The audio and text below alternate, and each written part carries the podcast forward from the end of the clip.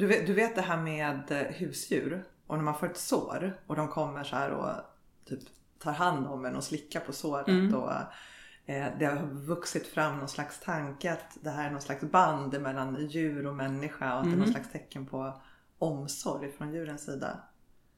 Men i själva verket så är de ju bara ute efter blodet eftersom de är rovdjur och vill äta upp dig. Din katt kommer äta ditt ansikte.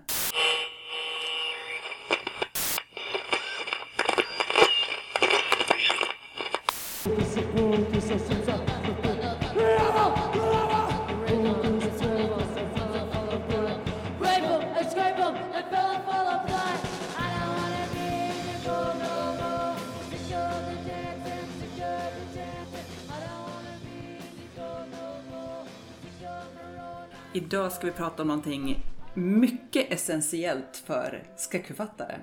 Grundläggande som man kan Ja. säga. Inte bara för oss, för allt. Blod Ja! är dagens tema.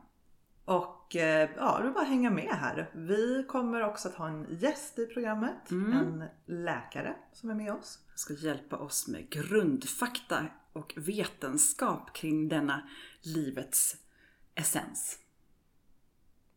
Det lät fint. Och vi är då Jenny Lundin. Och Madeleine Bäck. Vi är skräckförfattare båda två. Och numera också skräckologer. Vad är ditt förhållande till blod, Madeleine? Jag tycker blodet är väldigt vackert för det första. Att titta på i mikroskop, blodets färg. En av mina, min favoritfärg är ju rött.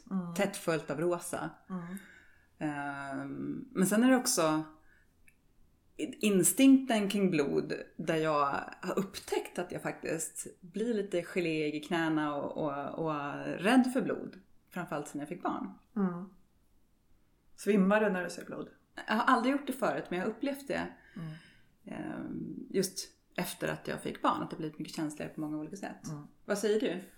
Eh, jag får väldigt starka känslor när jag ser blod. Och inte bara kanske ett litet sår i fingret eller så. Men eh, vid de par tillfällen i livet då jag har sett mer blod än så.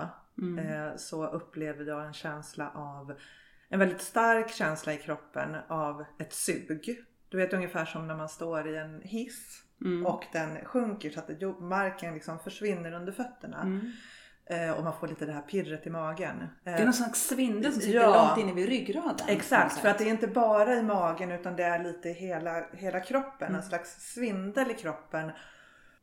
Även en sak som händer ögonblicket efter det. Det är också någon slags lust att titta mer på blodet. Mm. Och vilja se mer av det. Och visst är det konstigt?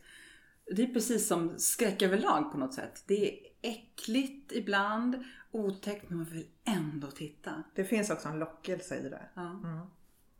Jag har inte riktigt utforskat blodlusten kanske jättemycket. Jag har skrivit lite om det. Eh, Mm. Har du...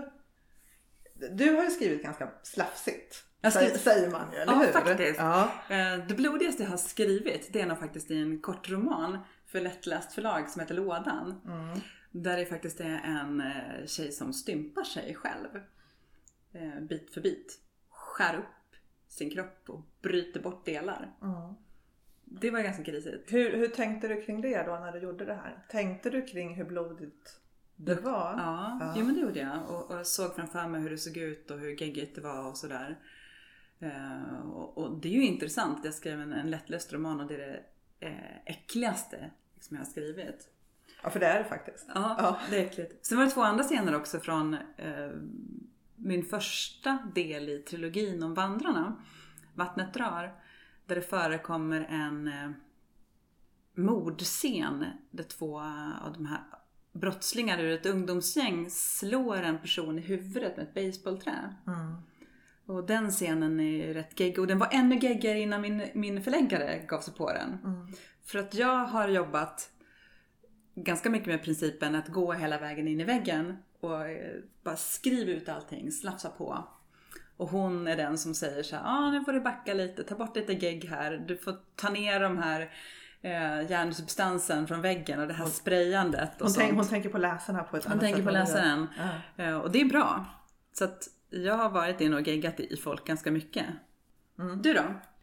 Ja, eh, jag har nog skrivit en del ganska grafiskt eh, våld men det intressanta var att jag var inte riktigt medveten om att jag gjorde det när jag gjorde det. För att i, jag har skrivit en, en novell om en seriemördare eh, som går in och upptäcker den här fascinationen då för eh, att döda. Eh, och i den så var aldrig, det var inte våldet som var poängen utan det som var poängen var det som händer i den här personen mentalt och i, i, i kroppen, i den förändring som, som hon går igenom. Eh, Och blodet och våldet blev snarare en effekt av det, snarare än ett mål. Mm. Eh, Så att jag såg aldrig riktigt hur pass våldsamt det var när jag skrev det. För att det var inte det jag fokuserade på. Eh, Vilket jag fick visa sig efteråt att det har landat ganska bra. För att det uppfattas nog inte som effektsökande det våldet som jag har skrivit. Finns det något våld du aldrig skulle kunna skriva? Något blodigt? Nej, jag tror inte det. Om jag fick känslan av att det här skulle jag aldrig kunna skriva så skulle jag genast börja fundera på varför kan jag inte skriva det här? Och så skulle jag försöka hitta ett sätt att göra det på. Mm. Du då? Jag tror samma. Jag tror att jag skulle kunna skriva det mesta faktiskt. Det är precis som med allt annat när man skapar att det måste finnas ett syfte för historien. Att det är med. Och därför är det bra att ha med en begåvad redaktör eller en förläggare om man är författare som säger så här, "Ja, men du, det här har inget syfte för historien. Det är Nej. bara du som övar på att vara äcklig. Och det kan ju ha ett syfte för dig. Ja. tänker, du har ju säkert lärt dig en hel del genom att skriva de här Absolut. våldsamma blodiga scenerna. Eh, Men för, för mig är det ju, jag har ju någon slags jag har tänkt lite på det här nämligen när vi, sen, sen vi bestämde att vi skulle eh, prata om blod. Och jag har funderat på vad, vad, vad grundar sig det här i? Har jag någon slags punkt liksom i livet som jag kan hitta att här hittar jag någon slags start för det här. Eh, och då har jag kommit fram till 1988. Okej. Mm. Då var jag 14 år. Eh, kommer du ihåg, hur var, det liksom, hur var det när du var 14 år? Kommer du ihåg? Ja, lite grann. Sådär. Jag kommer ihåg att jag var mest orolig för vad alla tyckte om mig hela tiden. Det är en jäkligt jobbig tid i livet. Ja, det är det. Hemsk. Och man, Hormoner överallt Det är också. hormoner överallt och man förstår inte riktigt så mycket och man förstår inte riktigt vad det är som händer Mm. och man kanske letar efter någonting. För mig började jag ju första, för första tiden kanske vända mig utåt till någonting som var större än min uppväxtmiljö Mm. och liksom familjen och, och allt sånt.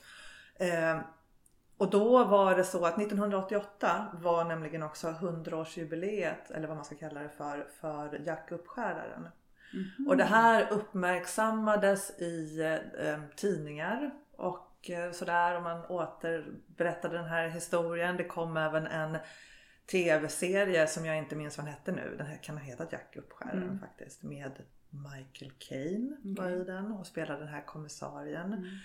Och i den här berättelsen om Jack Uppskäraren som i sig är, jag menar det är, det är 1888, det är det viktorianska England, det är de allra fattigaste kvarteren här i Whitechapel, East End. Eh, och en, en man då som besinningslöst skär sönder eh, prostituerade och ingen vet vem han är. Eh, man får aldrig tag i honom. Jag fastnade lite, det här, jag, jag fastnade i det här. Eh, och särskilt då den här, det sista offret som hette eh, Mary Kelly, hette Mary Jane Kelly. Eh, för att hon blev då antagligen natten den 8 november 1888. Eh, träffade hon en man som hon tog med hem till, sin, till, till, till sitt rum. Eh, och på morgonen efter så var det en annan man som upptäcker då hennes gravt lemlästade kropp inne i det här, eh, inne i hennes rum. Och hon är knappt igenkännbar. Därför att mördaren har då i den här ostörda miljön eh, kunnat förstöra henne helt och hållet. Han har skurit bort hennes näsa, hennes kinder, hennes öron, hennes ögonbryn. Han har skurit upp henne och tagit hennes inälvor och placerat ut runt om på olika platser runt kroppen. Och han har Båda brösten är bortskurna och buken och, och låren är i princip strimlade. Ja. Polisen gör en bedömning av att det har tagit ungefär två timmar. Ja. Så två ostörda timmar att genomföra det här. Och jag tänkte, jag började tänka väldigt mycket på de där två timmarna. Och jag började tänka på vad det är man försöker komma åt i, en, i ett sånt tillstånd. När man, när man står där och tömmer en annan människa. Vad är det man är ute efter? Vad är det man hoppas hitta där bland, bland Kellys inälvor och blodslamsor? Och det här, nu är det jätteintressant för det här är ju sånt här då som författare tänker väldigt mycket på. S- Under det här skrivandet när någon frågar "Ja, men hur kom du på den här historien och hur har du byggt upp det här? Det här är ju fas 3 eller 4 under lagren. Sånt här som vi går och tänker på. Men hur fungerade Jack the Ripper och hur tänkte han i de här två timmarna? Det är blir precis, och ja. det blir väldigt det blir väldigt konkret. Alltså vissa, vissa saker, vissa händelser och sånt man, man kanske har hört talas om blir så otroligt konkreta. Så för mig har de där två timmarna i det här rummet blivit någon slags symbol. Jag har aldrig varit där, jag kommer aldrig komma dit. Men det finns någon slags symbol, symbol för mig eh, i det här, i det här rummet och den här platsen och den här tidpunkten. Du har ju vampyrer som en grej. Mm. Som du är väldigt, som du gillar väldigt mycket, som du har gillat väldigt länge också, eller hur? Ja, Och där måste man väl säga att det har ju definitivt med blod att göra. ja, det har med blod att göra. Kan du inte berätta lite? Jo. Jag har gillat vampyrer sedan jag var, jag vet inte hur liten, när jag började läsa skräcknoveller, skräckhistorier. Och sen det på riktigt tog fart när jag var i tonåren på gymnasiet. När jag läste Anne Rice vampyrromaner om Lestat. Och New Orleans och vampyrismen där och som är så otroligt erotiskt och sexigt och romantiserande kring vampyren. Vad var det som var annorlunda med de böckerna? att, jo, med den här sensuella kittlingen som vampyren symboliserar på något sätt. Farligt men ändå eh, lockande på något sätt.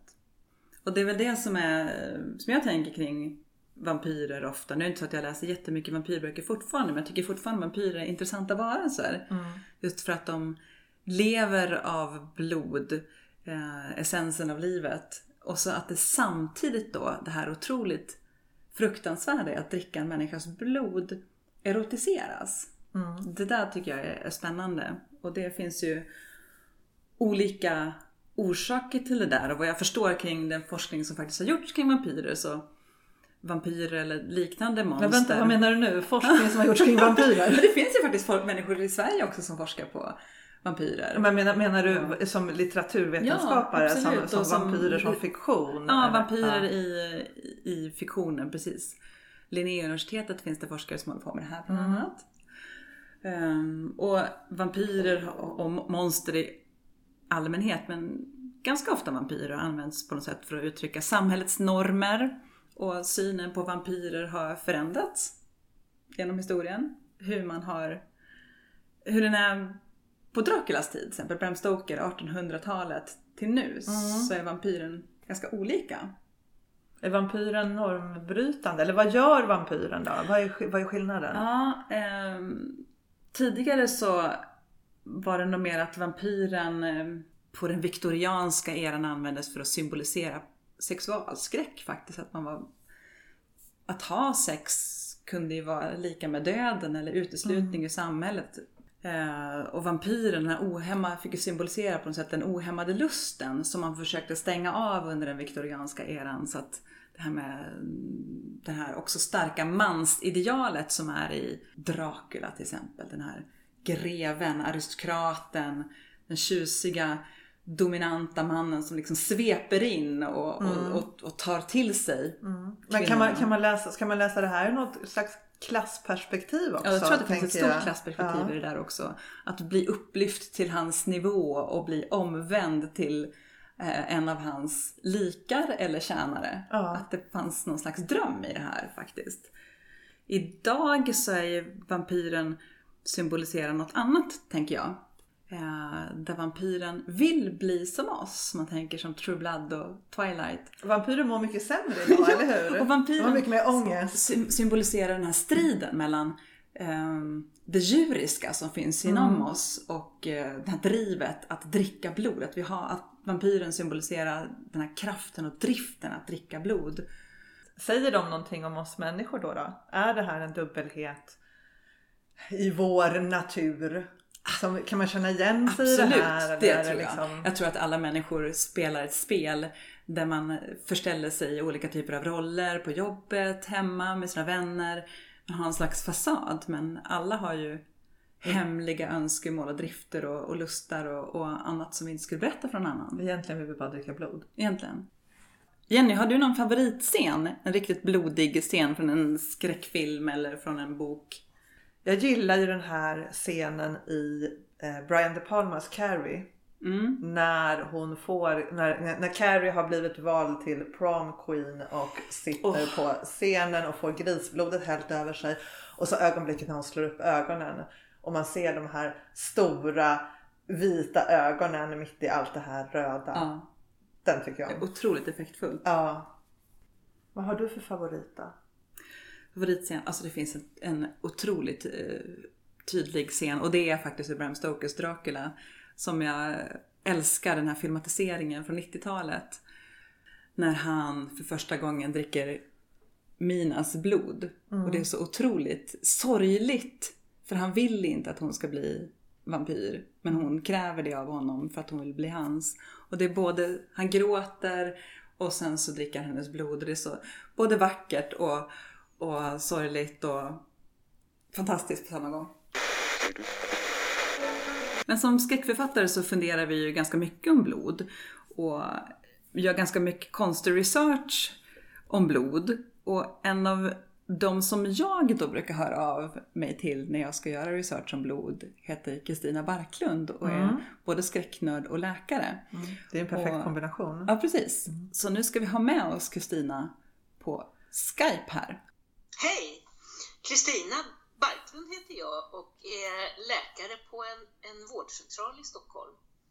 Och jag är ruskigt förtjust i, i skräck och det som får håret att resa sig på i nacken och på huvudet och lite överallt. Mm. Det, ja, Och Kristina, jag måste också säga som kuriosa att Kristina och jag har gått samma skräckskrivarkurs en gång i tiden. Det är så vi känner varandra. Och nu har Kristina blivit min husdoktor i, i mitt skräckskrivande. Som jag har ringt till dig eller textat till dig några gånger och frågat Kristina, hur, hur snabbt går det innan blodet lämnar kroppen om man skär ett snitt i, i, i handleden? Hur kan man förblöda eller hur snabbt kallnar en kropp eller hur känns det när man drunknar eller vad det nu kan vara för någonting? Kristina är liksom skräckdoktorn. Ja, och hur, hur, reag- hur reagerar du då Kristina när Madeleine kommer och ställer alla de här frågorna till dig? det är, det är fantastiskt roligt. Det är, ja, det är en guldkant på den vardagliga tillvaron kan jag säga. Ja, det är härligt. Så idag har vi med oss dig för att vi ska, vi ska prata om, om blod. Eh, och tänker jag börja med att fråga, vad, som läkare och som skräcknörd, vad är ditt förhållande till blod? blod, bara det, liksom ordet blod är ju härligt. När, när jag var liten så, så fort jag hörde det där blod, det man, liksom, man hör ju hur det liksom väller ut ur munnen bara man säger det. När, Mm. Det ska ju vara invärtes det där, ska ju inte vara utvärtes. Det är då som det blir lite läskigt när något dolt liksom blir, blir eh, synligt. Eh, när, jag var liten, så, då, när, när jag hörde, bara hörde ordet blod så, så blev jag alldeles svimmig liksom, och gelé i knäna fick jag. Jaså, Ja. på vilket sätt då? Jag, eh, jag, jag vet inte, gelé i knäna kallar jag det för. Ja. Det var så att jag bara ville liksom dråsa ihop i någon slags hög när jag hörde det Av, ordet. av förtjusning eller skräck? Nej, väl liksom... uh, Det är, sån, det är sån laddning i ordet. Jag känner igen det här när du berättar det nu. Mm. Sen blev jag kan, kandidat på, på Södersjukhuset skulle stå och liksom hjälpa till vid operationssåret som det heter. Mm. Och då så ska man som kandis stå och hålla i någon slags böjda gafflar sådär. och, och man ska liksom som ska hållas i sårkanten och så ska man stå och dra i det där. Dra isär liksom, eller? Dra isär operationssår. Och då, då Ja. kommer jag ihåg att jag, jag tänkte så här att, eh, eller jag sa högt under den där masken så sa jag så här, jag kan göra vad som helst. Jag kan tvätta fönstren, städa korridoren, bara jag får gå ut nu. Då väcktes det där gelé i knäna Ja. igen och det finns ju något liksom gelé i knäna-känsla fortfarande eh, Ja, när, man, ja. när jag ser blod, alltså, fast jag är doktor. Men vad intressant, för jag, jag tänkte på en, en scen som jag har väldigt klart för mig vad gäller just gelé i knäna och blod. Och det är från biologisalen på eh, högstadiet tror jag. När vi skulle titta på blodgrupper så skulle man då titta på sitt eget blod i mikroskop. Eh, och så står man där ett antal 15-åringar, sticker varandra i fingret och pressar ut blod. Och sen så står killen bredvid mig som är min labbpartner. Helt plötsligt så bara smäller det till och alla stolar bara ramlar. Då svimmar han bara. Inte ett ljud först och sen bara pang! Så ligger han på golvet. Vad, vad beror, och då tänker jag så här, du som läkare, vad beror, vad beror det här på? Reagerar man så här på Det, blod? det, det är vår parasympaticus eh, nervsystem som drar igång. Blod kan ju jäcka två sinnen, ska jag säga. Och det, tycker jag, det, det, det, det, det har lockat mig när ni frågade om, om jag ville vara med. Så, så kikar jag på det. Och det kan ju locka, man har gjort forskning på det där, det kan locka två sinnen. Antingen det parasympatiska, när du, liksom, eh, när du flyr fältet och svimmar Mm. för att du blir så rädd. För att det innebär så stark fara att se blod. Och det har det gjort i alla tider, alla folkgrupper, var du än befinner dig någonstans. Att se blod startar upp det ena eller det andra nervsystemet. Antingen är det eh, fright, alltså Mm. freeze of fright-systemet, när du antingen bara fryser eller svimmar, Mm. eller när du går igång och liksom får den där instinktskänslan och näsborrarna Fight, och adrenalinet pumpar. Liksom. Ja. Ja. Men vad är, vad är jag tänkte på det där lite grann. Vad är det biologiska syftet med att, att liksom trilla ihop? Eller bli, alltså svimma? Du låtsas död. Är det så? Ja. Rovdjuret då som har en annan instinkt än vad du har så att säga eh, tror att du är död och Ah. kanske förhoppningsvis går därifrån. Men jag tänker också att det inte liksom syftet för ett rovdjur att man ska bli död, att de därmed ska äta upp en. Det känns lite Och så kontraproduktivt. blir man uppäten. Ja. Jag vet inte. Ja. Själv, jag vet inte. Ja. Ja, det är, jag, jag ska inte välja att svimma. Det, skulle, det verkar ju lite farligt. Ja. Men ändå, för du pratar ju om det här gelé i knäna. Så att Ja. du, du har ju ändå den där svimningstendensen tänker jag då. Ja, precis. Och Ja, sen, men, precis. sen, men sen kommer någonting annat för dig då i och med att du säger ju att du har de här Du har ju två känslor för det. Ja, inte jag. Jag är nog mer gelé. Du är bara, bytesdjur. nästan bara gelé, gelé i knäna. Ja. Mm. Mm. Är man samma hela tiden eller kan det här skilja sig från situation till Men, situation? man har gjort en, en intressant forskning och fått fram en essens i blodet. Aha. En aldehyd som eh, förkortat heter E2D eller trans 4,5 epoxy E2-decenal. Wow. Ja. Och den där specifika aldehyden den ger ifrån sig en doft. Den här specifika metalliska doften Ja, av blod. Just det. Ja. Och om man stryker den där på en träbit va, så kan du slänga in den till den mest uttråkade vargen på Skansen och, och väcka den till liv och att liksom fradgan kommer och eh, vargen vaknar och börjar hugga i den där Ja. träbiten. Ja. Eh, I tron på att det är något kött. Mm. Eller det bara väcker va- rovdjurets instinkt. Mm. Sträcker du fram den där träbiten med den där aldehyden till en liten mus Mm. så, så drabbas den av det här eh, andra eh, nervsystemet går Ja. igång och den fryser eller svimmar eller Ja. springer i sin väg. Och- och vi som- Och vi människor då, vi hamnar någonstans på båda, båda spannen. Nej, så har man gjort eh, forskningen på KI som Ja. gjordes förra året. Då, då har man testat det här lite varstans i världen på människa och vi över hela jorden så, så är det så att vi reagerar, vad tror ni, som Skansenvargen eller som den lilla musen? Jag tror att vi reagerar som musen. Ja, det gör vi. Ja. Vi är by- bytesdjur. Vi är bytesdjuret. Skulle man kunna använda den här E2D liksom i krigssammanhang? Skulle man kunna använda lukten för att skrämma iväg eh, liksom sin fiende? Eller? Det är ganska intressant. Det är en jätteintressant Ja. tanke. Och jag tänker också som någon slags intrigstoff till exempel Ja, i verkligen. en berättelse. Att förpreppa dem man ska anfalla genom att spraya den här aldehyden över dem så att de redan är eh, i, i, i- i fel, eh, de de är i fright mode Mod. redan när man Ja. går in. Ja, Just för att det inte finns något sätt att egentligen värja sig mot det. nej. Men du, det finns ju en del människor som på, som på riktigt hävdar att de är vampyrer. Mm. Och vill suga blod och äta blod. Och, Mm. och vad tänker du som läkare då? Då tänker jag på en forskning som eh, var i mitten på 1800-talet som hette parabiosis. Okej. Ja, vad är det för Eh, någonting? Det var en ty- tysk forskare, jag tror att han hette Bert någon, i efternamn. Eh, och han kom på det, han liksom knöt samman två eh, råttor. Den ena ung, den andra gammal. Och fick ihop deras blodomlopp. Och då droppade han belladonna-droppar i den eh, ena råttans ögon och Ja. pupillerna vidgades. Och så såg han då efter en liten stund att även den andra råttans pupiller vidgades. Och då blev han glad för då hade han fått ihop de här två blodomloppen. Ja. Och eh, då började han liksom göra experiment på två sammanvuxna råttor och såg ganska snabbt att den här gamla råttan föryngrades. Och det är ju som vampyrens lust, eller hur? Va? Inte? Ja, att liksom ja. få den här Ja. eh, om vi har pratat om instinkt och rädsla och sådär, men det finns ju också en, en lust till livets källa på något sätt i blodet. Mm.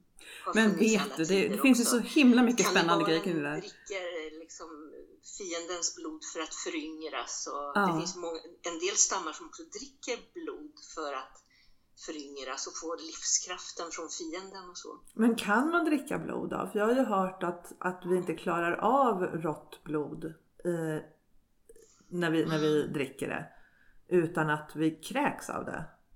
Vi kräks inte av blodet, vi kräks av järnet. Okej. Aha, Det är det järnet som framkallar illamående.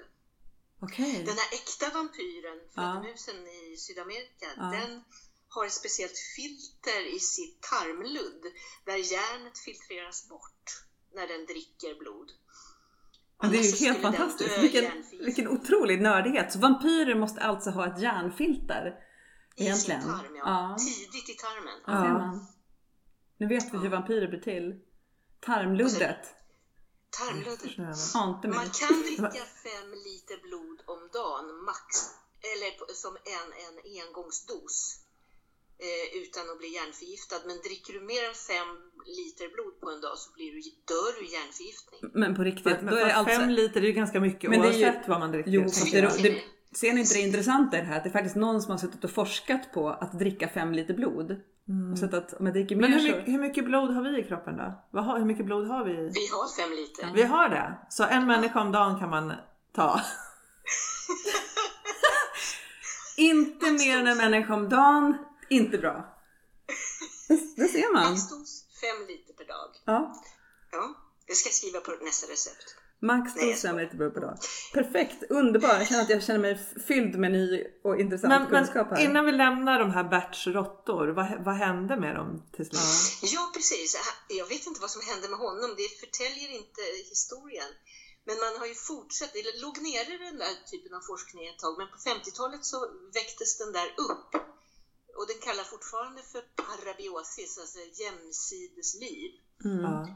Och i Stanford-universitetet håller på med forskning i dags dato och försöker koka ner vilken, vilket protein eller vilken hormon eller vilken tillväxtfaktor det kan vara som, som ger den här påverkan.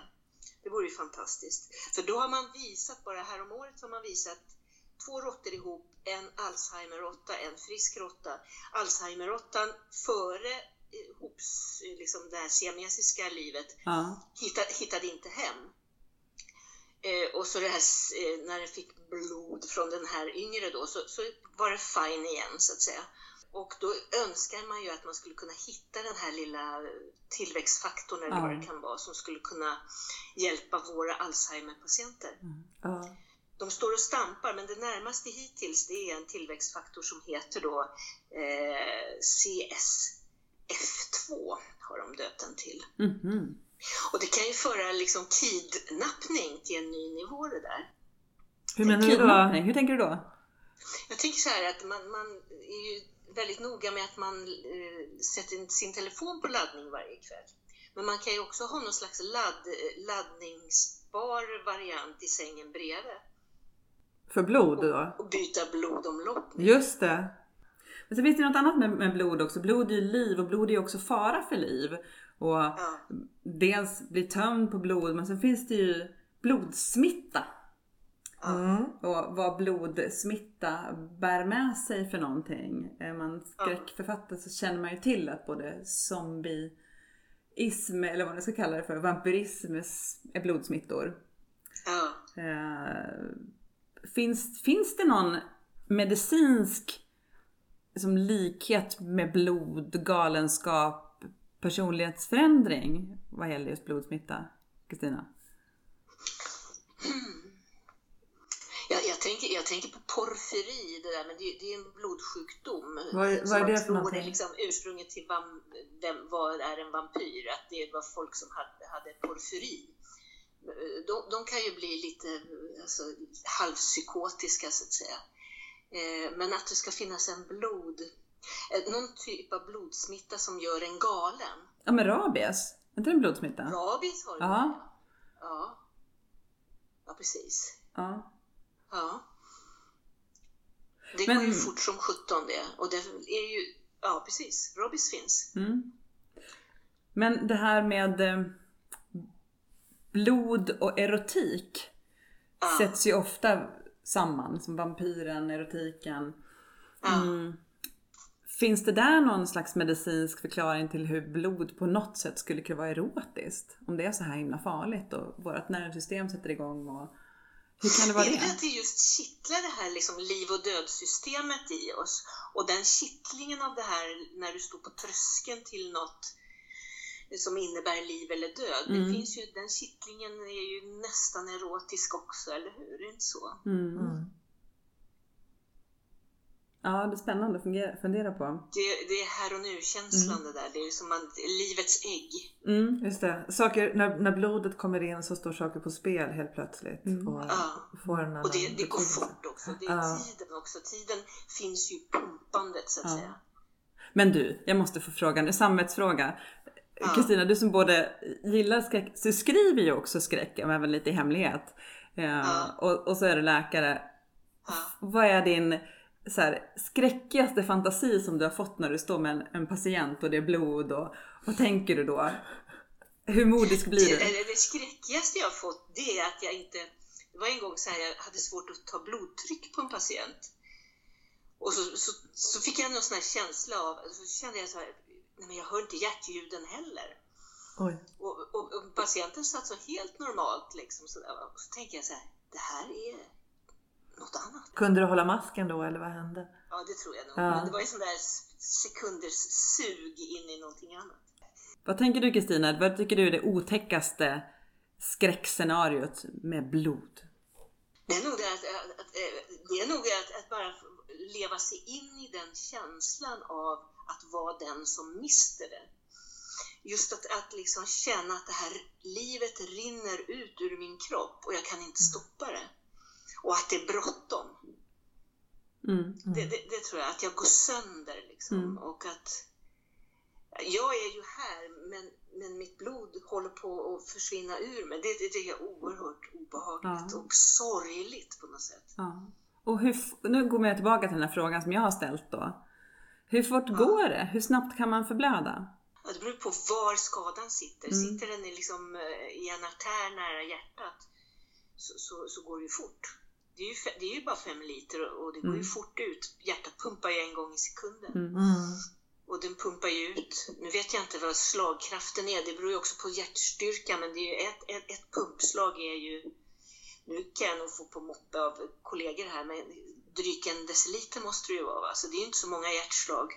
Sen om du kapar foten, då är det en 50 annan femma. Då, det kan du ju överleva. Då kan, kan du ju bara knipa runt där. Huvudet är också ett populärt ställe förstås. Hur Huvudet är då? du? Blöder man mycket Nej, men vår, vår hals är ju så otroligt känslig. Ja. Det, det är ju konstigt att vi är skapta, att vi har en stor, tjock, härlig artär så ytligt i halsen. Ja. Och halsen är ju så oskyddad. Det, det är lite märkligt. Medan hjärtat är ju gömt i, under eh, revben och muskler och sådär. Men halsen helt plötsligt är helt naken och mjuk liksom. Ja. Det är lite skumt.